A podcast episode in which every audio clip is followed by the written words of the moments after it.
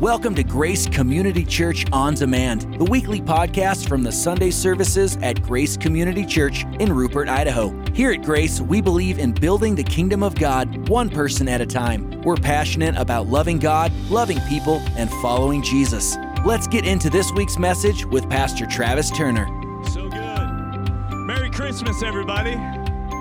It's great to be in the house of the Lord on this awesome holiday. Well, I heard a story that I want to share with you that's very moving. And it's a story of a father and a son who had a strained relationship. The boy had lost his mom at an early age, and while dad was very, very successful, he didn't have enough time to spend with his son. Even though he raised him, he provided for him, he did all the things that a father is supposed to do but dealing with grief and then also running the family business, they just kind of drifted apart. This happened year after year after year, and then all of the sudden, the boy graduated high school and it was time to move off to college. Went off to college, and this separation from his father also just made the relationship more and more strained. In fact, the first three years, they hardly had any contact at all. Something began to happen the senior year of the boy's um, college uh, graduating year. He started to miss his dad, and um, his dad also likewise was, was, was missing his son. And so the boy reached out and he said, Dad, I've been thinking a lot about you. The dad, you know, reciprocated. And the boy started going home on the weekends in an effort to strengthen and to reestablish the relationship that had been lost. Healing began to happen almost overnight. And, um, and one of the times when, when the boy was back home, they were walking through the city, having a great time. They came by a used car lot and at that used car lot, the boy looked out and he saw a vehicle that was like his like his dream vehicle. It was a convertible sports car and he said, "Dad, I've been working so hard in college and I'm pulling great grades and I just want you to know, Dad, that as a graduating gift, I want you to know that there's nothing more that I would love to have more than that that convertible car." And you might think, well, that's a bold thing to ask a son to his, his, his father. But once again, I want you to know that his father was very, very successful, and his father had many of his own cars and vehicles, you know, was kind of a passion of the family. The boy was so elated about the possibility of getting this sports car, this used convertible, that he oftentimes would drop hints to his father saying, Dad, graduation is coming up. And he would also share with other family members, you know what? Uh, make sure and drop a hint to dad that, that, that remember what it is that I want. And so, so different family members would say, Boy, that boy of yours, he's sure excited about that car. Graduation came and everybody celebrated as he walked across the stage and received his diploma. And they went home, and the boy was anticipating great things. And soon as they went home, the dad invited the son into his study where he did all of his business. And he sat his son down across the desk from him. And there was a present. It wasn't a large present, certainly, certainly not big enough to put that sports car in. There was a present that was wrapped really nicely and had a beautiful bow on top of it. And he slid the present, the gift that the father had purchased for the son across the table. And he said, Son, here's your graduation present. And the, the son was trying to hold back the frustration and the anger. And, and so he, you know, he put a fake smile on his, on his face and he began to open up the box. And whenever he opened it up, he looked down into it and he saw a Bible. And the Bible was a very nice Bible, a very expensive Bible. And the Bible had an engraving on the lower right hand corner that, had, that, was, that was the engraving of the son's name. And the boy picked it up just for a moment, but his anger and his frustration literally got away from him and he slammed the Bible back into the box and he shoved the Bible, the box, the gift that his father had given him, back across the, the table. And he said something like this Such is life. Such is life. And, and the boy was getting up and throwing his chair back up against the, the desk, and the father was just sitting there. And he said, Son, don't you want to read what it is that I've written in that? I've written some very important things in this gift for you. And he said, You know what? I've got all my life to live. And there will be probably time for a book of promises in my future. But I've got big dreams and things that I aspire to do. And so he shoved that across the table and he picked himself up and he went upstairs and packed a bag and he left the house. He used his father's good name to land a pretty good job because his father was very known, well known in the community and really around the, the United States. So he lands a good job, and the boy is just like his father. He knows how to work hard and he's diligent in his work. And so the boy quickly was becoming and building some success of his own. During this time, the boy met a girl that really caught his eye, and they didn't have to date for very long, but it was in short order that he had asked this young lady to, to be his wife and share life with him for the rest of his life. And she said yes, and, and they had this big, beautiful wedding, but the father wasn't invited. About a year and a half into being married, they had their first boy, had a son excited about building a family, but whenever that boy was born, the father wasn't invited. About two years after that, she came home and she and she shared with her husband. She shared with her husband that she was pregnant and a few months later they were able to, to take a test and they found out that a little girl was coming and something had shifted during this time. See, the boy was now, now that there's a little girl and he's been married and he's already got a son, there's a little girl on the way. Something had shifted and he started thinking about his father. His father has not met anybody in his new family. And so one day, with boldness and a little bit of anticipation, he picked up the phone and he called his dad. They had a conversation where they both shared that they had missed one another and they'd put a plan on the calendar two months away. They put a plan on the calendar that the boy and his new family was going to drive across the country to be re- reunited with his dad and so that they could meet for the first time. And about two weeks prior to the trip happening, the boy received a phone call that his dad had a massive heart attack and, and died. Because the boy was the sole heir to his father's estate, he went home anyways and he hired some people to clean some things up and he had to go through some paperwork and deal with all the legal stuff. And, and um, in the midst of all of this, the boy entered into his father's study, the very last place that he remembered spending any time with his dad. It was the last place that that he had seen his dad alive, and immediately he was overcome with emotion.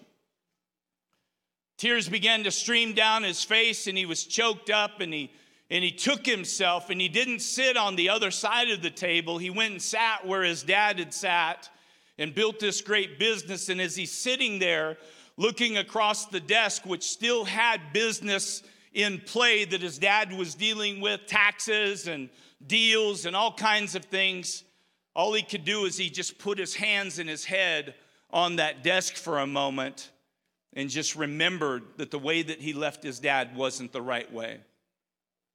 And as he began to glance across the study, he was going across where the books were, and he had seen something that had just sparked his memory. It was that package in which that Bible was delivered to him on that day of his graduation. And he picked himself out, out of the chair and he went over to that bookshelf and he picked that box up and he took it back over to the desk, clearing some space. He opened up the box, and sure enough, there was that Bible with his name engraved on it. And once again, he broke down again. He took the Bible out of the packaging for the first time. And he held it in his hands and he realized that there was something that he had not seen the very first time that he received this great gift. There was a bookmark. So he opened the Bible up to the place of the bookmark, and it was in Matthew chapter 7. And there was a scripture in Matthew chapter 7 that was underlined by his father. The only scripture that was underlined in the entire Bible. His dad took the time and underlined this scripture in Matthew 7. It said, If you who are evil know how to give good gifts to your children, how much greater is your Father in heaven and willing to give you the Holy Spirit if you'll just but ask of Him? And at that very moment, the boy closed the Bible and he, he held the Bible to his chest as if he was hugging his father for the very last time. He held that Bible as if he was hugging his dad, loving his dad. He's got this huge, tremendous hole in his heart. And as he's weeping, and his tears are streaming down the, the, uh, the, the leather face of the Bible, he feels something land on his lap. And he looks down in his lap and he sees a key, and it's a key that he recognizes. He said, No way. No way. And he runs out to the garage where his dad has many cars in the garage. But he sees a car that he's unfamiliar with and he can't tell exactly what it is, but he knows in his heart what's underneath that car cover that is just filled with dust, parked all the way over on the other side of the, the garage against the wall, hasn't been touched in a long period of time, and he knows in his heart what it is. And so he makes his way over to over to that vehicle and he removes the cover and sure enough Sure enough, what he finds is the car that he shared with his dad that he wanted all those years ago. And what I want to talk to you about today is how this boy received what it is that he what he desired, the very thing that he asked of his father on his graduation. He received it at that very moment, but he couldn't receive it. He didn't like it. He didn't accept it he severed even the relationship with his father because the gift came in a package that he wasn't familiar with, that he wasn't looking for. And so he rejected it. And I want us all to know this today.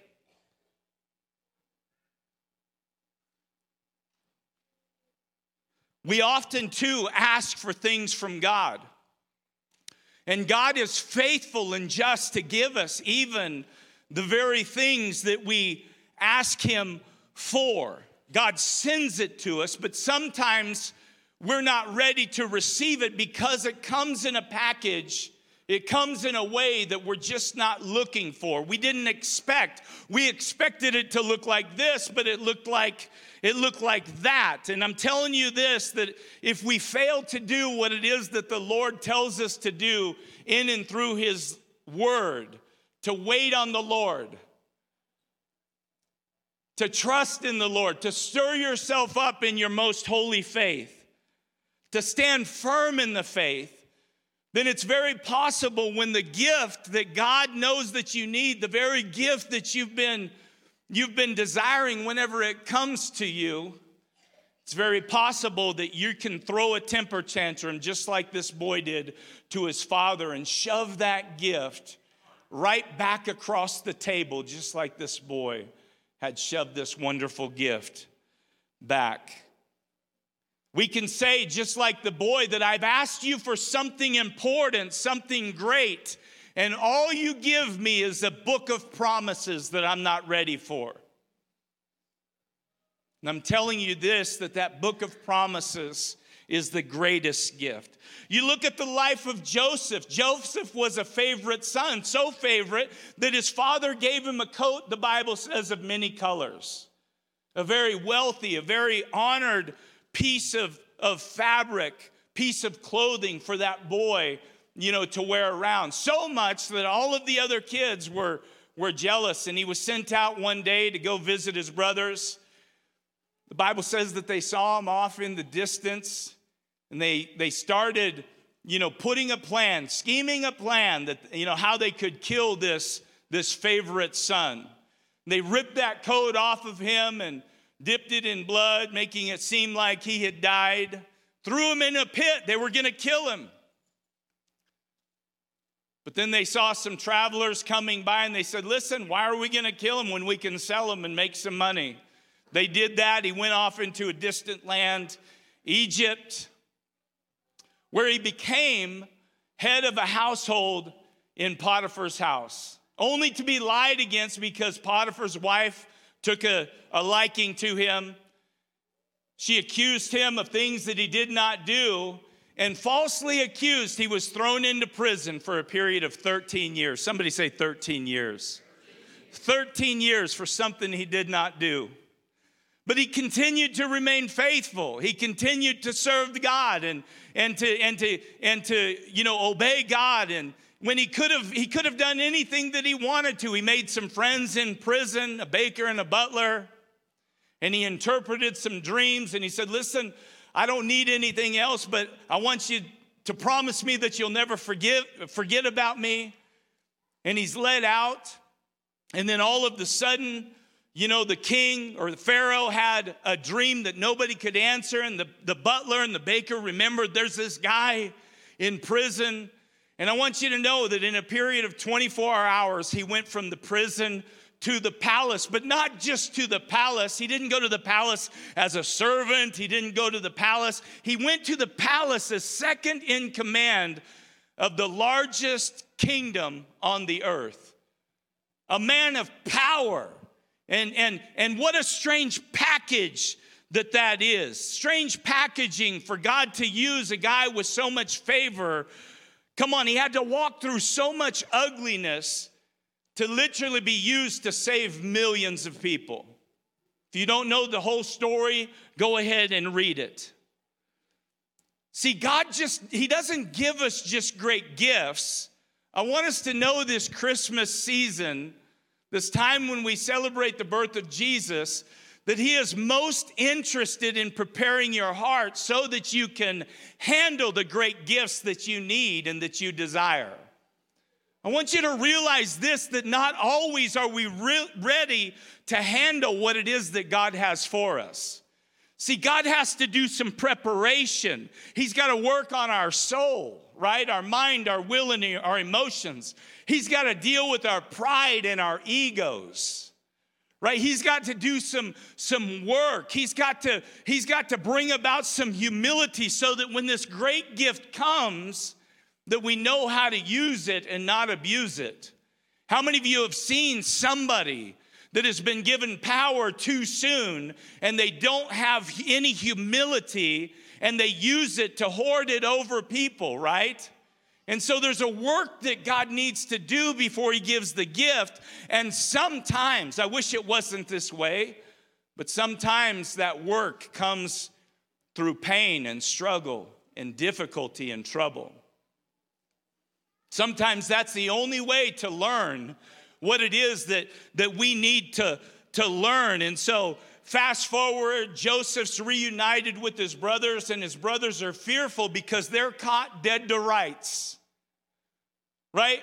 They're the one that sold him, they're the one that threw him into the pit, they're the ones that lied to him.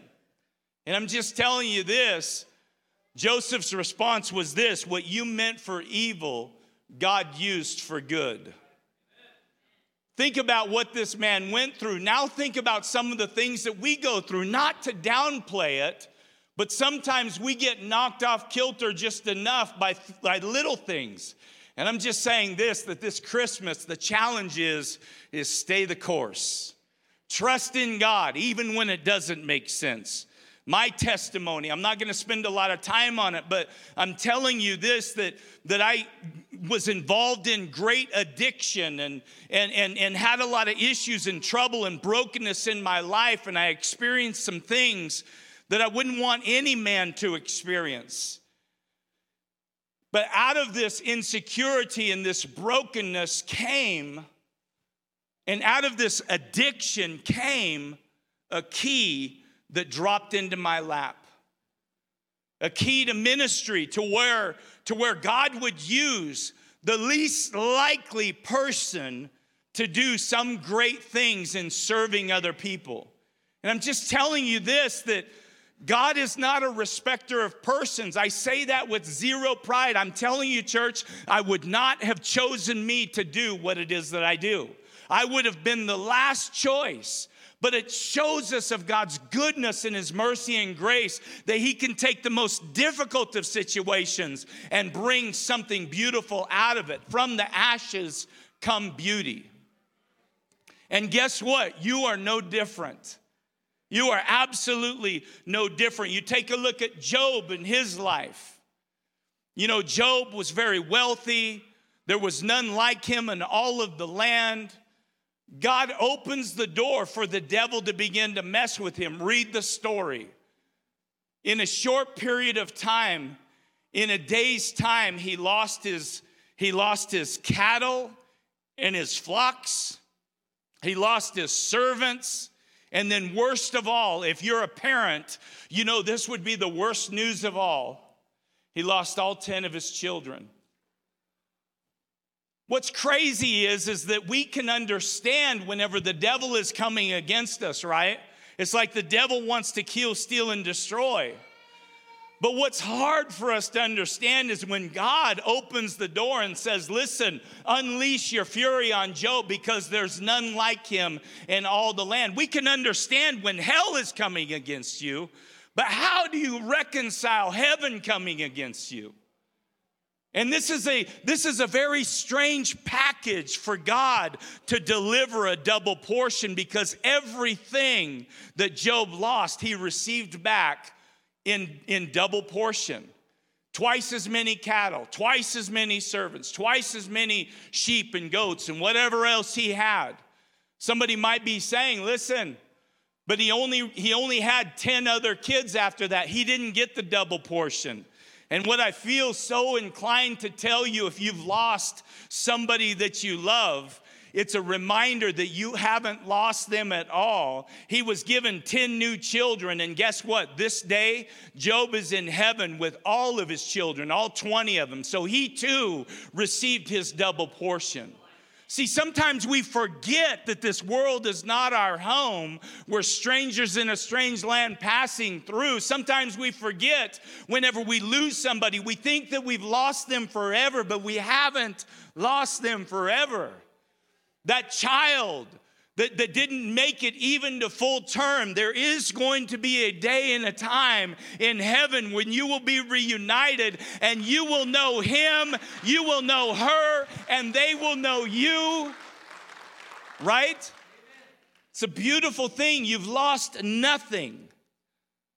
Don't be surprised if your promises from God show up in strange ways. The Apostle Paul said this that everything that's happened to me, study this guy's life, shipwrecked, bitten by a snake, whipped several times, everything that's happened in my life, this is what he says, has happened to advance the gospel. Has happened, the hardships. And I'm telling you that in your troubles, in your struggles, in your turmoil, in some of the darkest places in your life, what you're gonna find is a golden key is dropped out of God's word into your lap. And it's going to open things up. It's going to start things that you could have never started had you not gone through it. We've talked about 2023, and this is my closing statement. We talked about 2023 about being a year of power. Can I tell you this? That power is not shown except in a battle. So we're excited, man. 2023 is going to be a year of power. But I'm telling you, the way that this power is going to reveal itself is in and through the battle. It's going to be in and through the struggle. It's going to be in and through the kingdom of light coming against the kingdom of darkness. And I just want to challenge you to make ready Make your heart ready that, listen, I'm going to enter into 2023 different than I've done every other year up to this point. I'm going to enter it with expectation. I'm not going to create things. I'm just going to be led by the Lord. And I know that if I'm led by the Spirit of God, then He's going to use my life in a remarkable way. Somebody might say, Well, listen, I've been doing that. I've been doing all things right, but I've lost my job. I lost the job that I love the most. How many of you ever heard of somebody that lost a job and it was the very springboard that they needed to start their own business? And now, if you were to ask them, you want to go back to that job that, you know, they let you go and you're just like, uh, no, thank you. I was created to work for myself, right? Some of you, and I don't mean to downplay this at all, but some of you have lost a boyfriend or, or you've lost a girlfriend. Some of you, after 20, maybe even 30 years, you know, your, your husband stepped out on you and he's chosen to go to be with maybe somebody else. And I'm just telling you this that there's a key in the pain. And while we believe that every marriage should be fought for, and God is for marriage, and God can bring about a miracle, sometimes these decisions are out of your own hands. You know what I'm saying? It's out of your hands. You can't do anything about it. And if you've had somebody that has left you, I want you to know this that we hear stories all the time that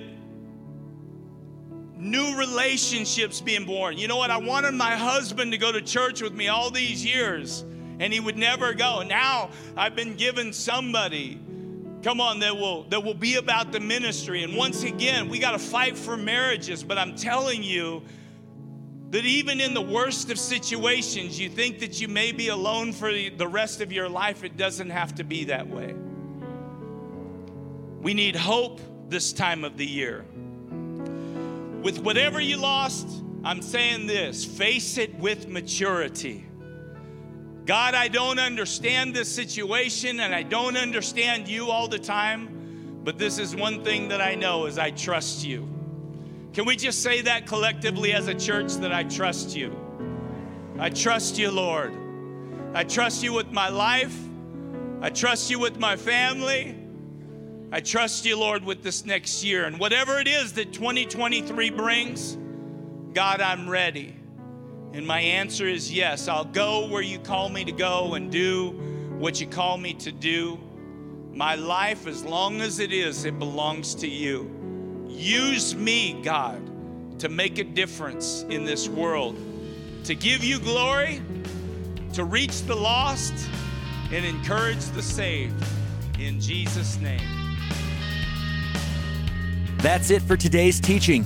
Hey, here's an idea. Share today's message with a friend or family member. If you're listening from outside our fellowship, we'd love to meet you. Visit graceid.org and hit the contact form to get in touch. We'd also love for you to join us. You can even check us out on Facebook Live by searching Facebook for Grace Church Rupert ID. Learn more and plug in at graceid.org. Thanks for listening to this week's message from Grace Community Church.